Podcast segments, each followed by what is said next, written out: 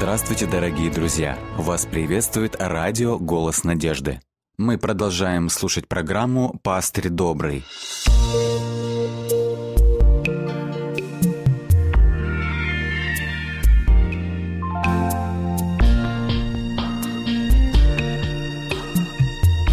Программа «Пастырь добрый». Вначале я хочу зачитать цитату из произведения Бориса Пастернака. В этом произведении главный герой говорит своему собеседнику, профессору Петровской академии.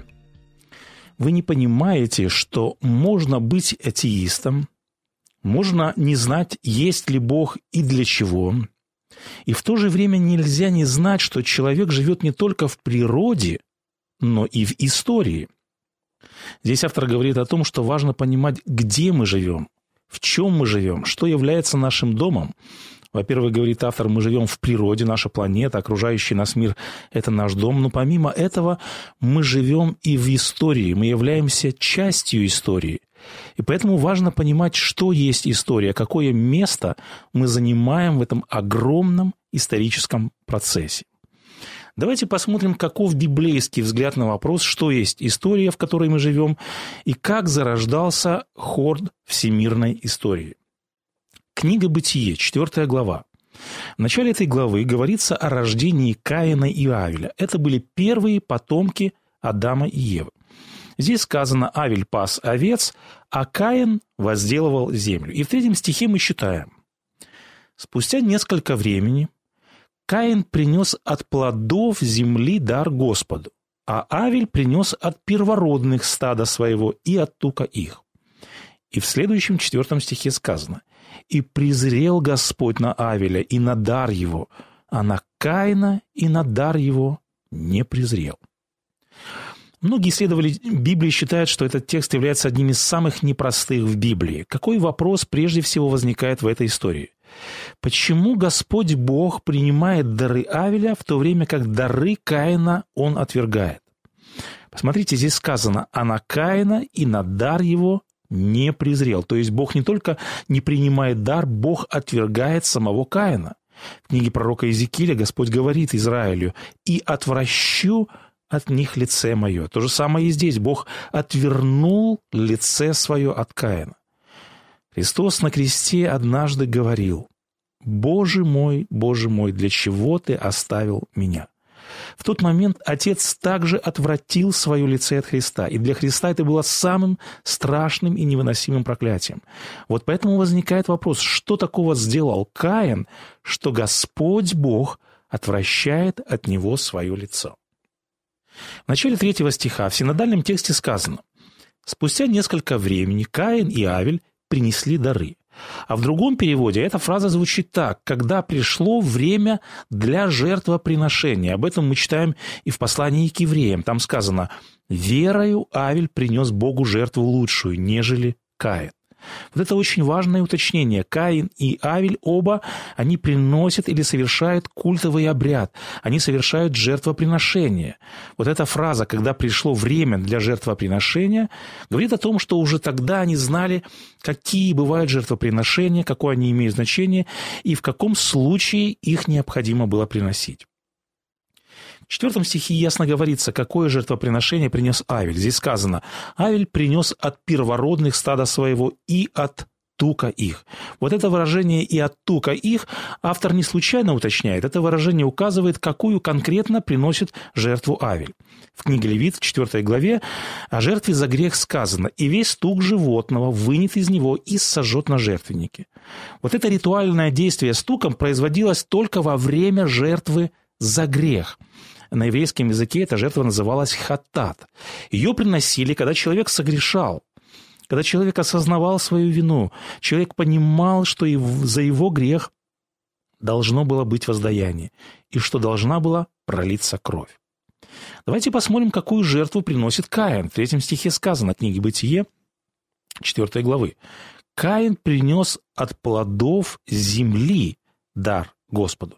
Вот это слово «дар» – это древнееврейское слово «минха». «Минха» – это хлебная жертва.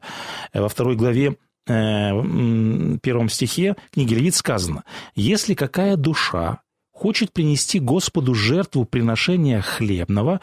И вот эта фраза – это одно еврейское слово «минха». Пусть принесет пшеничной муки, вольет на нее елея и сожжет сие священник на жертвеннике. Это жертва благоухания, приятная Господу. Мы видим, что Каин принес минху. Она еще называлась «бескровная жертва». И вот здесь важно понимать, в каком случае приносилась хлебная жертва. В книге Левит сказано, что хлебное приношение было частью мирной жертвы. В книге Левит в 7 главе сказано «Вот закон о жертве мирной. Человек должен принести пресные хлебы, смешанные с елеем, и далее обратите внимание, в каком случае она приносилась. Сказано, выражая свою радость по поводу мира и благополучия. Понимаете, Минха и Хатат – это были добровольные жертвы. Эти жертвы приносились по воле самого человека. Они выражали то, что было у человека на сердце. Если у меня в сердце мир, я приношу Богу Минху. Если у меня в сердце мука от чувства вины, я приношу, конечно же, Богу жертву за грех. Поэтому, когда Каин приносит хлебную жертву, что этим он говорит Богу? Он говорит, Господи, у меня в сердце мир. Я принес тебе жертву мира и благополучия. С технической точки зрения Каин сделал все правильно. Скажите, что плохого в том? У человека в сердце мир, он приносит Богу жертву мира. Почему же тогда Бог из-за этого отвращает свое лице от Каина? Эта ситуация проясняется в седьмом стихе. Господь говорит Каину, «Если делаешь добро, то не поднимаешь ли лица, а если не делаешь доброго, что у дверей грех, и вот здесь используется древнееврейское слово «хатат» лежит, то есть дословно «грех притаился у порога». Каин еще не совершил грех убийства. Но Бог сердцевидец, Бог видит, что Каин готов, что Каин замыслил уже это сделать. В сердце Каина притаился страшный грех. Грамматический анализ текста оригинала позволяет сделать следующий перевод. «Если не делаешь доброго, надлежит тебе принести хатат» или «надлежит тебе принести жертву за грех». Вот что советует Бог Каину. В данном тексте Бытие 4.7 и в Левит 1.5 употребляется одно и то же еврейское слово «питах», «вход» или «дверь». Выражение «у дверей» – это мотив святилища, то есть э, Бог дает повеление положить жертву у входа в скинию. В книге Левит сказано об этом. Когда Давид, псалмопевец Давид, осознавал, что в его сердце лежит грех, что он испытывал? Каким было состояние его сердца? Он говорит в одном из псалмов, «Душа моя сильно потрясена. Беззаконие мое я осознаю». В другом псалме он говорит, «Господи, Боже мой, не оставь меня, не удаляйся, не отвергни от лица Твоего». И далее он говорит, «Ибо я скорблю, я сокрушаюсь о грехе моем, я разбит, нет мира в костях моих от грехов моих. С утра до вечера хожу в печали». Что приносит Давид Богу? Давид приносит Господу Богу свое разбитое сердце. В 50-м псалме он говорит, жертва Богу – дух сокрушенный. Сердце Каина также лежит тяжелый грех. Поэтому Бог говорит Каину, если не делаешь доброго, тебе надлежит принести дух сокрушенный. Тебе надлежит принести жертву за грех. Как и Давид, Каин должен был сказать, нет мира в костях моих. С утра до вечера хожу в печали. Однако что мы видим? Мы видим, что у Каина нет мук в сердце. У него в сердце мир. Он приносит жертву мира и радости. Почему? Потому что он не считает себя грешником. Вот это и является ключевой, это является главной проблемой. Иисус Христос однажды рассказал притчу о фарисее и мытаре. Как молился фарисей в этой притче? Он говорил, «Боже, благодарю Тебя за то, что я не таков, как прочие люди, или как вот этот мытарь». Понимаете, фарисей также приносит Богу жертву мира и благополучия. Но как Бог воспринимает такую жертву? Бог отвращает свое лице от подобной жертвы. Когда человек говорит «я не грешник, я ни в чем не должен каяться», вот это является самым тяжелым грехом. Самый тяжелый грех – это не убийство или другой какой-либо тяжелый грех. Самый тяжелый грех – это когда человек не видит, не осознает свой грех и, соответственно, не идет к Богу, соответственно, не раскаивается. Вот почему Господь Бог отвергает Каина и его жертву.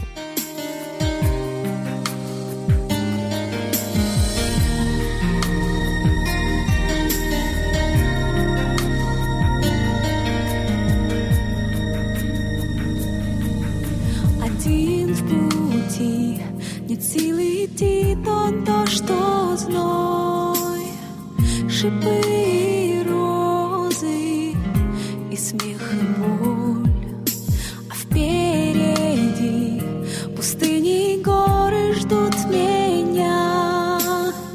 Цель далека, боль так сильна, и вера словно льдинка, что тает в жаркий зной.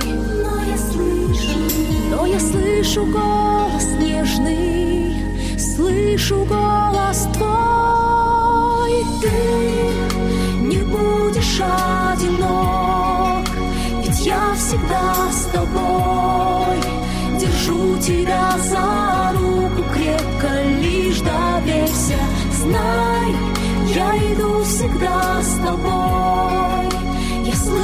слышу шепот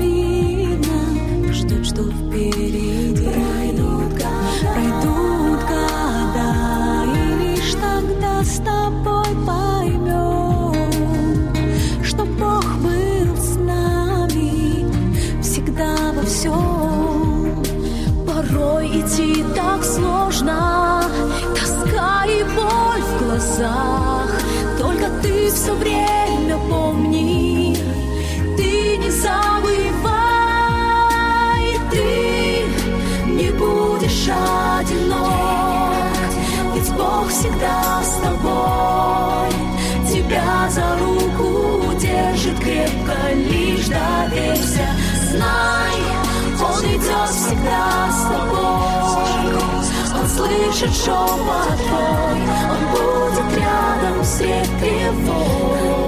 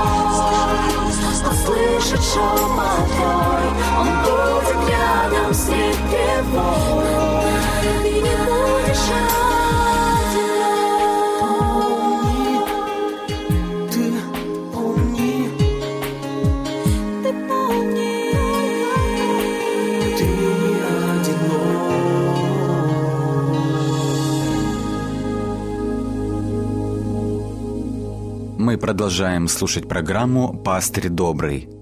Давайте посмотрим, как заканчивается эта история. Господь видит, что Каин все же замыслил убить брата, поэтому он говорит ему, «Грех влечет тебя к себе, однако ты господствуй над ним». Мы видим, Бог взывает к разуму, Бог призывает отдуматься, Бог прилагает все усилия, чтобы предотвратить трагедию. Однако в следующем стихе мы читаем, Каин сказал брату Авелю, «Выйдем в поле». И как только они вышли, набросился Каин на Авеля, брата своего, и убил его. После этого Каин делает последний, самый трагичный шаг вместо того, чтобы раскаяться и прийти к Богу. В 16 стихе 4 главы сказано «И пошел Каин от лица Господня». Псалмопевец Давид говорил однажды Господу, «Все мои источники в Тебе, куда я пойду от лица Твоего?» Как отрезать себя от источника жизни? Однако Каин, сказано, пошел от лица Господня. Когда Каин ушел от лица Господня, автор книги «Бытие» показывает, что впервые в истории произошло разделение человечества на две группы, на два общества. В книге «Бытие» в 4 главе в 17 стихе сказано, что Каин отделяется, он обособляется, он начинает строить отдельный город, и отрывок с 17 по 14 стихи здесь перечисляются потомки Каина. Эта линия стала истоком так называемой каинитской цивилизации. И в шестом стихе сказано, что потомки Каина дошли до великого развращения, и все мысли и помышления сердца их были зло во всякое время. Здесь показаны последствия. Последствия, к чему приводит тот факт, когда все общество уходит от лица Божия. Книга «Бытия» показывает и другую линию. Э, в 4 главе, в 26 стихе сказано, «У Сифа родился сын Енос». И далее сказано, «И начали тогда призывать имя Господне». Здесь говорится, что после убийства Авеля праведные люди пошли по линии Сифа. В шестой главе книги Бытия они названы сынами Божьими, а каиниты названы сыновьями и дочерьми человеческими. Вот эти два пути, вот эти две исторические линии, они и положили основу всему историческому процессу. Давайте посмотрим, что происходит после потопа. В книге «Бытие» сказано, что один из сыновей Ноя, Хам, был проклят. И вот как выглядит родословная старшего сына Ноя Сима. В 10 главе «Бытие» сказано, «У Ивера родились два сына, имя одному Фалек, потому что в одни его земля была разделена, имя брата его Иоктан мы видим, после потопа снова происходит разделение общества на две ветви. После Евера одна ветвь продолжилась по линии Иоктана, именно Потомки Иоктана поднимают восстание против Бога и начинают строить Вавилонскую башню. А другая ветвь по линии Фалека доходит до Авраама. Эта ветвь продолжила линию сынов Божьих. Итак, мы видим, что после потопа снова образовываются две исторические линии. Первая это линия сынов Божьих, это так называемая священная история народа Божия. И вторая линия – это вавилонская, каинитская цивилизация. По этой линии, к большому сожалению, пошла светская история. Вся история, весь исторический процесс – это процесс развития и борьбы между собой этих двух обществ как в пророчествах Библии представлен весь ход мировой истории, как развивались вот эти две линии, вот эти два направления. Давайте обратимся к 13 главе книги Откровения. Здесь представлено особое видение, которое Господь показывает апостолу Иоанну. В первом и во втором стихах апостол Иоанн говорит, «И стал я на пироске морском, и увидел выходящего из моря зверя с семью головами, Зверь, которого я видел, был подобен барсу, ноги у него, как у медведя, а пасть у него, как пасть льва. У этого зверя, этого зверя, вернее, Иоанн снова видит в 17 главе. Что это за зверь, кого он символизирует? Пророк Даниил в 7 главе видел подобное видение. Он видел, как четыре зверя поочередно выходили из воды. Это были лев, медведь, барс и зверь весьма страшный. И здесь же ангел объясняет Даниилу, эти большие звери означают, что четыре царства восстанут от земли. То есть эти звери – это символ основных мировых империй в ходе мировой истории.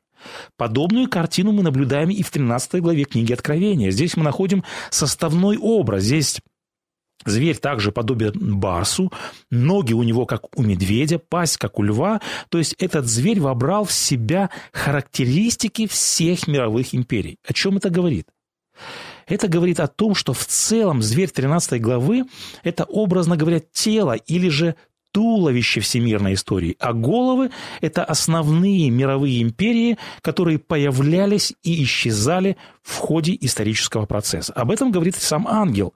Он говорит Иоанну, семь голов – суть семь царей или же семь царств. То есть головы зверя из книги Откровения – это те же силы, что и в пророчествах Даниила. Что интересно, как в книге Даниила, так и в книге Откровения показана одинаковая последовательность исторических событий. Сначала представлены основные мировые империи, потом следует суд в повествовании пророческом, затем следует описание возвращения Христа и заканчивается исторический процесс наступлением Царствия Божия. Итак, мы видим, что вот эти семь мировых империй – это исторический путь цивилизации, которая отделила себя от Господа Бога. Царство зверя – это цивилизация, которая была воздвигнута без Бога и против Бога. Почему Господь использует символ зверей?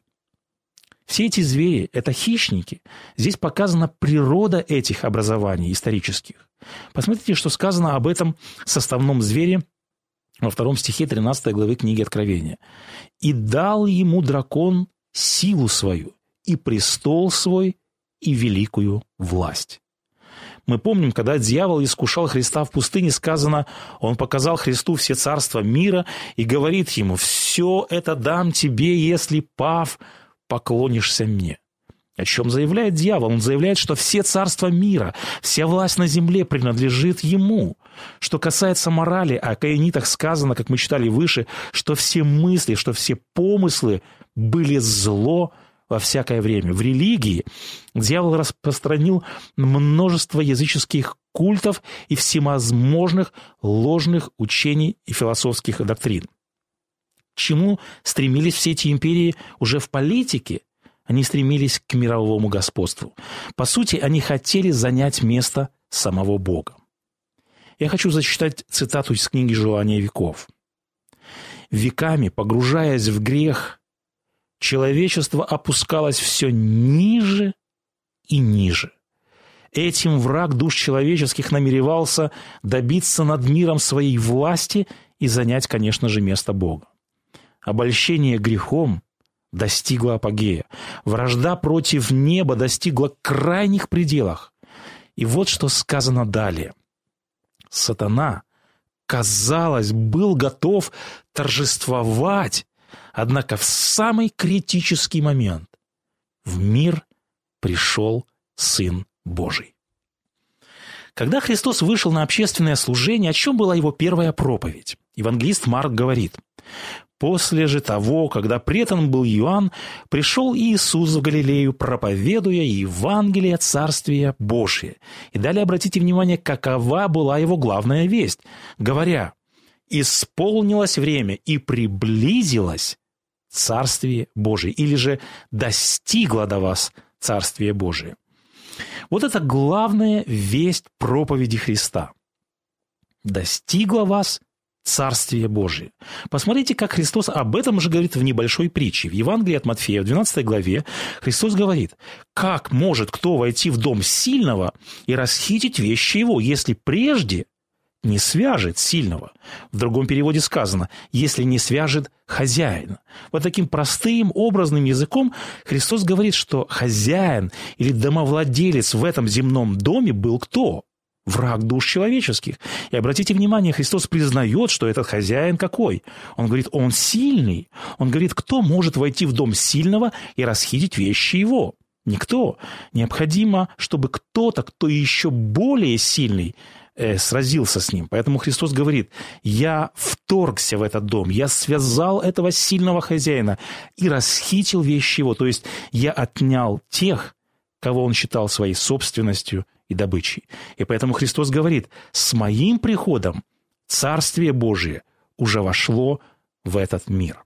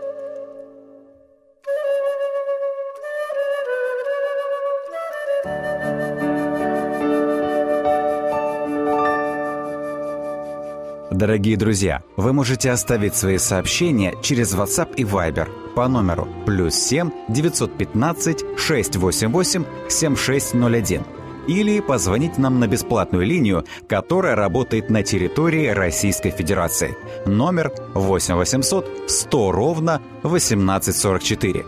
8 800 100 ровно 1844.